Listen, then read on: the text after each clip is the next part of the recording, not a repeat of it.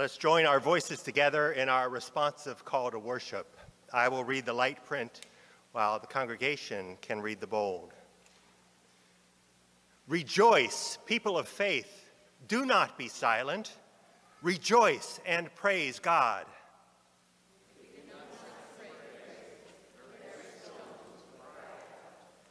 Rejoice, people of faith. Make way, for your Savior draws near to Jerusalem.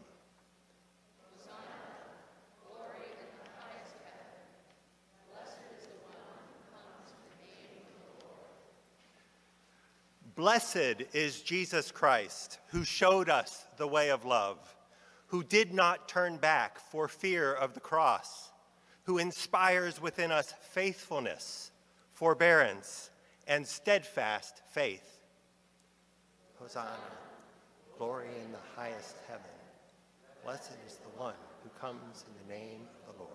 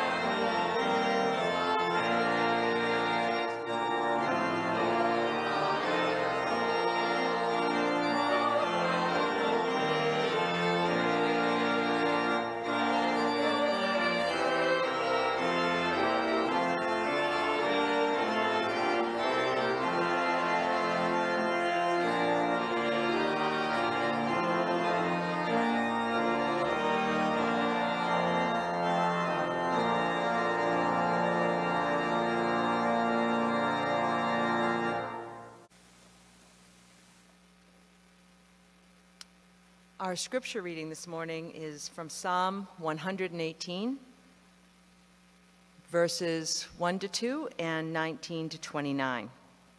And you can read along in your Pew Bible if you're in the sanctuary. Oh, give thanks to the Lord, for he is good. His steadfast love endures forever. Let Israel say, his steadfast love endures forever. Open to me the gates of righteousness, that I may enter through them and give thanks to the Lord. This is the gate of the Lord, the righteous shall enter through it. I thank you that you have answered me and become my salvation. The stone that the builders rejected has become the chief cornerstone. This is the Lord's doing, and it is marvelous in our eyes. This is the day that the Lord has made. Let us rejoice and be glad in it. Save us, we beseech you, O Lord. O Lord, we beseech you, give us success. Blessed is the one who comes in the name of the Lord. We bless you from the house of the Lord. The Lord is God, and he has given us light. Bind the festal pro- procession with branches up to the horns of the altar. You are my God, and I will give thanks to you. You are my God, I will extol you. Oh, give thanks to the Lord, for he is good, for his steadfast love endures forever. Friends, join me now in a Palm Sunday morning prayer.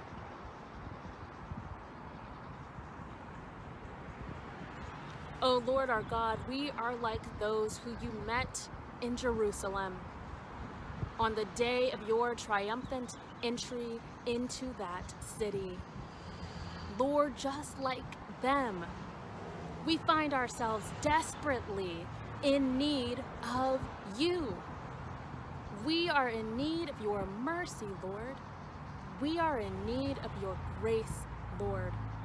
We are in need of the hope that you offer.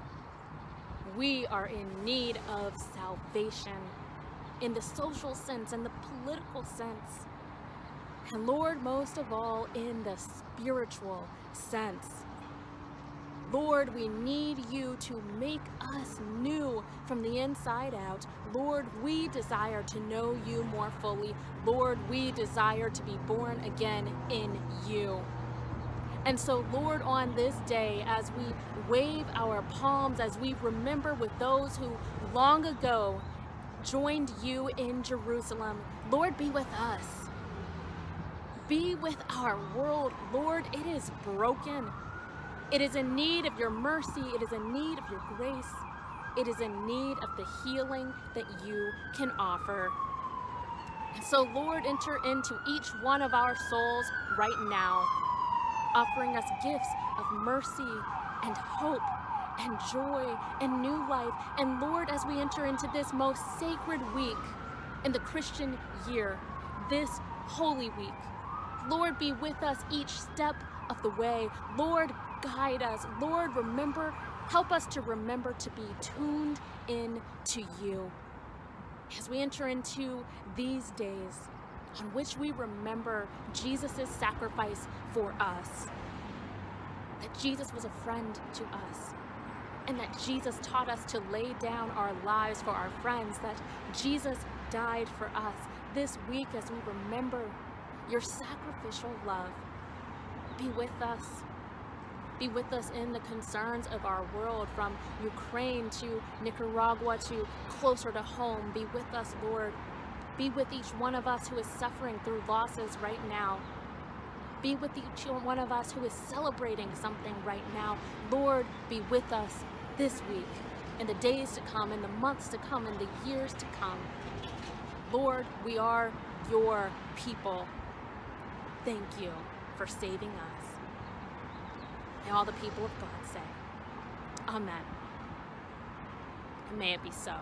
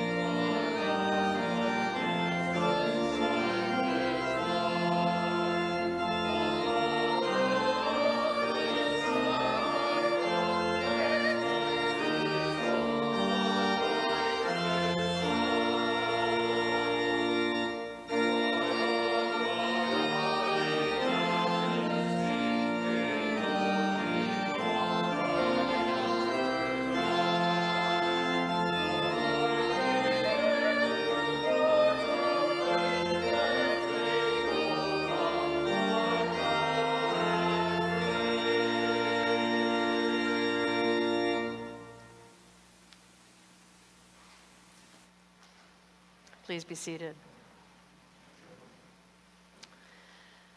The gospel this morning is from the Gospel of Luke, chapter 19, uh, verses 28 to 40, I believe, and I'll be telling it to you by heart. It goes like this.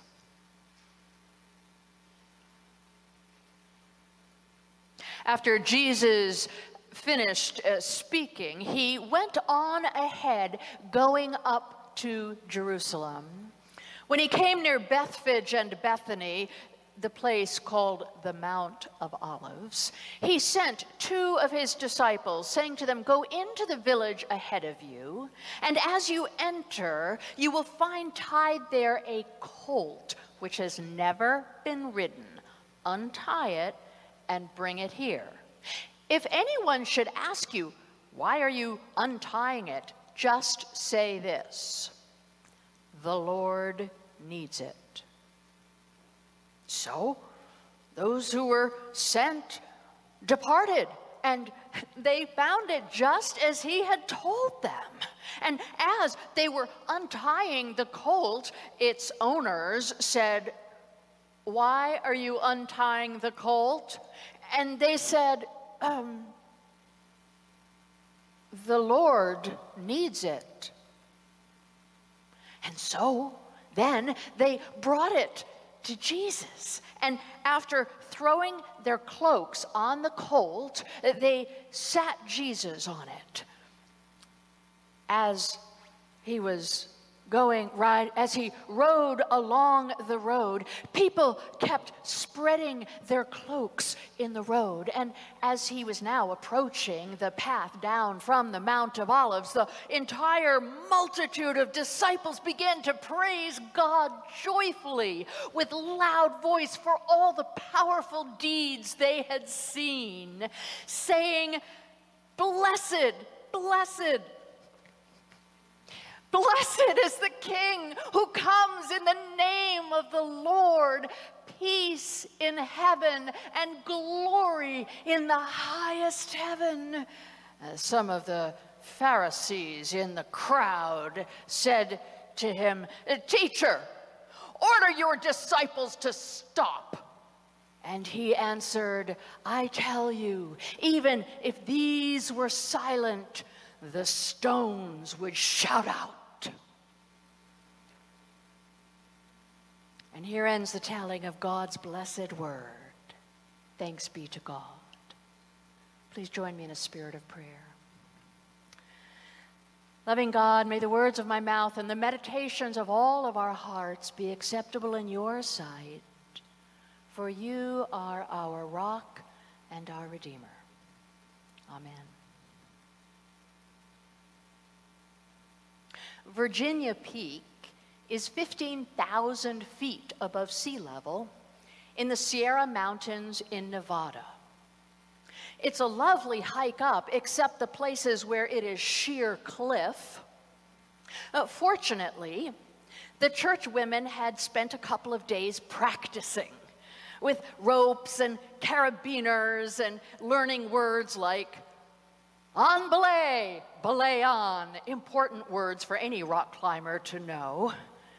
And so the day came that we hiked up that peak. And by that point, I felt like a turtle with my backpack as part of who I, who I was, balancing ever so carefully. And by that time, our lungs were used to that very thin oxygen in the air. And the sky was especially blue, and the sun golden, and a soft breeze on the cheek. And when it came time, to climb up that rock. The rock looks smooth. And it's only when you are against it that there appear these crevices and ledges and handholds just showing up in the moment that one needs it with the rope going up and supportive voices. Don't look down, just listen to the supportive voices below. And I felt like a cat with all four limbs completely balanced, reaching one limb at a time, not quite slipping, but trusting my heart in my mouth, not looking how far there was to be until there was a hand reaching over the ledge. I made it. And all of the women got all the way up, and we got all the way to that peak. There's a tradition of having sparkling grape juice. We were a church group after all. And I remember looking down and seeing creation surely as the creator, God's self, must have seen it. It was magnificent. And I had dust of stone under my fingernails. I had the, the, the feel of rock in my instep. It was almost as though the stone was a part of us, as though that rock face were speaking to us. As we were up there, we shouted, Hosanna! Well, maybe it was Alleluia. I don't think it was Palm Sunday. But when we shouted, did the stone shout? Perhaps. I'm so grateful for all of the environmental justice work that is being done in our world at this time. And it seems to me that as a people, we are becoming more and more broad in our understanding of how it is that we are life on this planet. No longer are we limited to human beings have dominion over all the earth. It's so much more complex and interdependent we are stewards who care for the earth. It's what we long to be. And it seems to me that over these last 150 years, step by step by step, we're becoming more open and inclusive in how we understand all of life. Do you know that in 1878, children were considered property? And there was an organization that was founded in Massachusetts, the Massachusetts Society of Prevention of the Cruelty of Children and Animals all one group, children and pets. And then we had labor laws to free children who were working many, many two hours in mills. And we continue to have the kind of justice today to keep children safe, to protect them, to make sure their rights are guarded. We have all kinds of new scientific information about animals. Whales speak in a kind of whistling language in the ocean.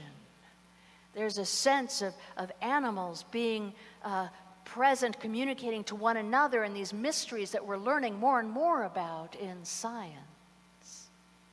And trees, did you know that trees speak? Uh, perhaps you've read Overstory or other kinds of, of novels and, and scientific studies, but um, I wanted to just mention this little anecdote about the acacia tree in the continent of Africa, giraffes particularly enjoy eating acacia tree, and they have an appetite to eat many, many, many, many leaves. And so when a giraffe is eating the acacia tree, there's a particular scent that the tree releases. And that scent affects the acacia trees nearby who begin to make a tannin into their leaves. And this particular tannin gives giraffes indigestion. Now, the giraffes have learned this, and so instead of going to the next tree, depending on if they're downwind or not, they'll go for miles and miles and miles to get to another grove of trees. The trees are talking to each other. Watch out, hungry giraffe. Who knew? There is so much life that we don't even know. Perhaps stones can shout. There's nothing in the four Gospels about Jesus' life between the age of 2 and 12. Go figure. And the novelist Anne Rice wrote a novel long time ago called Christ the Lord, in which she explored imaginatively this time in Jesus' life. And the scene that I particularly remember is that Jesus uh, was uh, maybe six years old, and he's outdoors, and he's running in a meadow like we all did when we were six, right? Running in a meadow and then rolling down a hill and collapsing into the grass. And as he lies there, he hears the grass grow. He senses the bugs that are under the dirt. He understands the connection between sun and water and growth. There is this, there is this mystical way in which this child is truly one in all the earth, lying in the grass, connected to all the world. And I thought, well, of course, the Son of God. Would that not be the life of the Son of God? To have this depth of intuitive knowing that all of life is so much more rich and full than simply the humans that happen to be in one's community. I just love that image, the Son of God. Surely he would know when stones shout.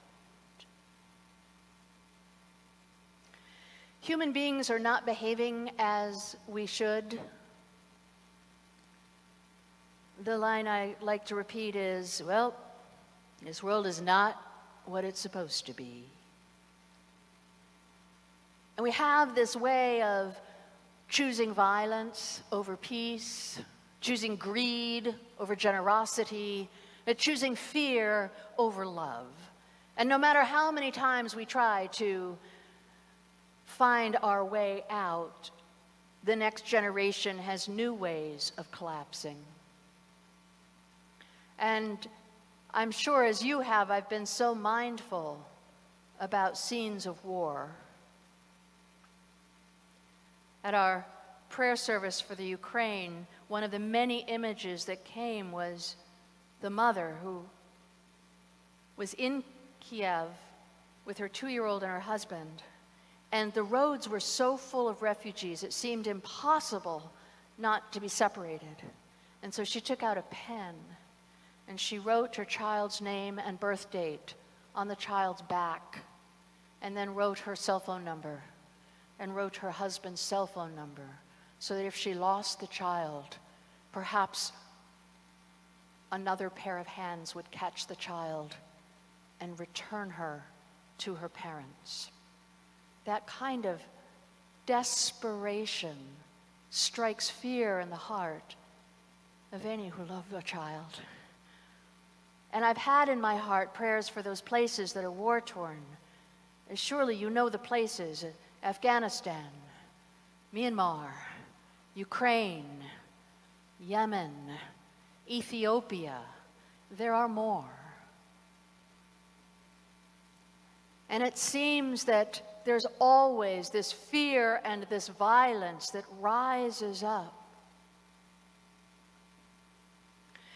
Did you know that every culture in every time of ancient history has some kind of myth or story about a divine being and that being's child who is sacrificed.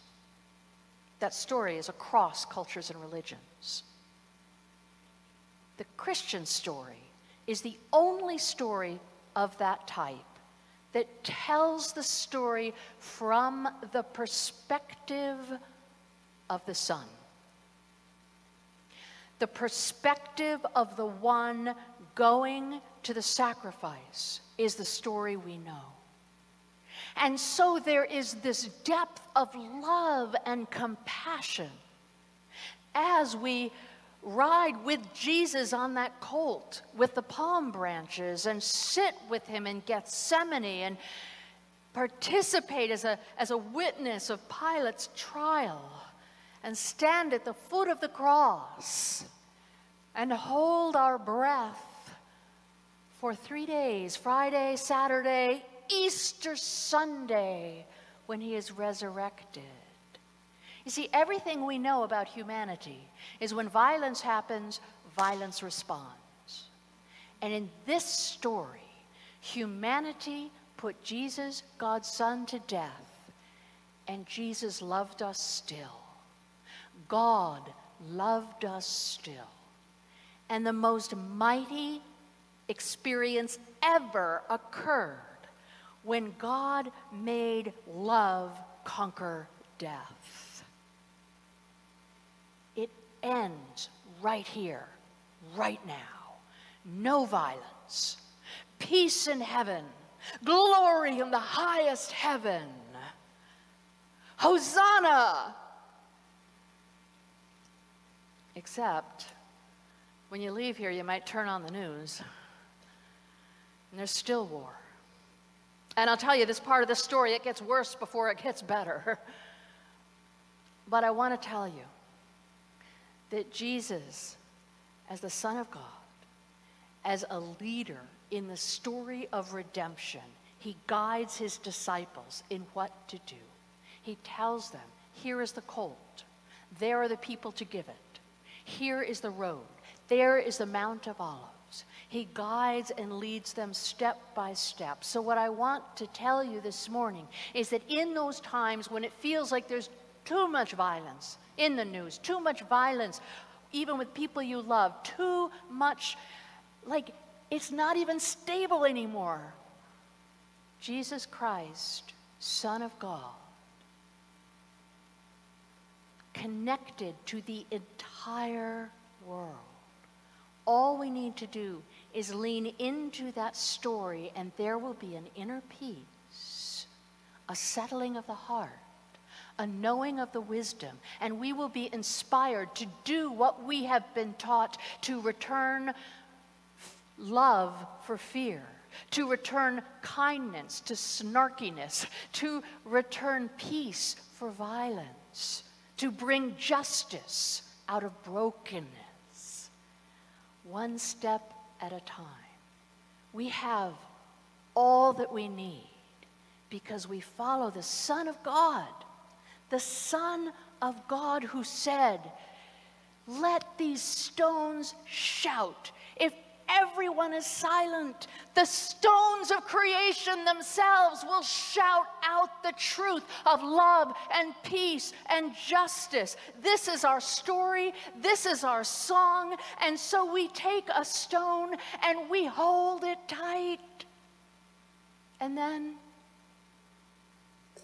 we let it go. Because we belong to Christ. And we will know that love forever.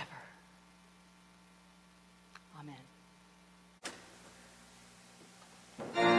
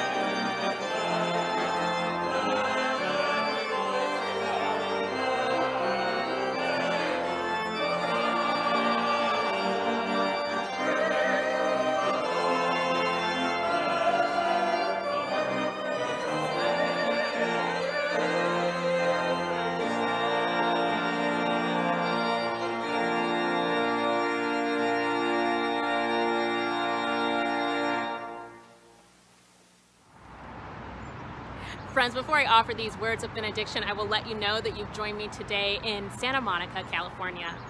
Here in Los Angeles County, we boast a Mediterranean climate, which is a lot like the climate in Israel. So I have palm trees around me. The beach is down there. You cannot see it on screen, but the beach is here. There are signs of new life all around. And there are also the signs of human liveliness. You probably have heard the sounds of traffic, people walking by, people talking on phones. In fact, right before I pressed record, a giant dog off leash came bounding past. There is new life all around us. The earth is singing out to the glory of God. And so, hear these words of benediction. We can cry out we can shout out to God, save us. And we can rest assured that God always hears us. The earth tells the story that God hears us. So let us join God in doing the divine work that God is calling us to do. God has given us all that we need. So let us go out into this most holy week to be God's hands and God's feet in a world that is so desperately in need of God's mercy. Friends, go in peace until we meet again. Amen.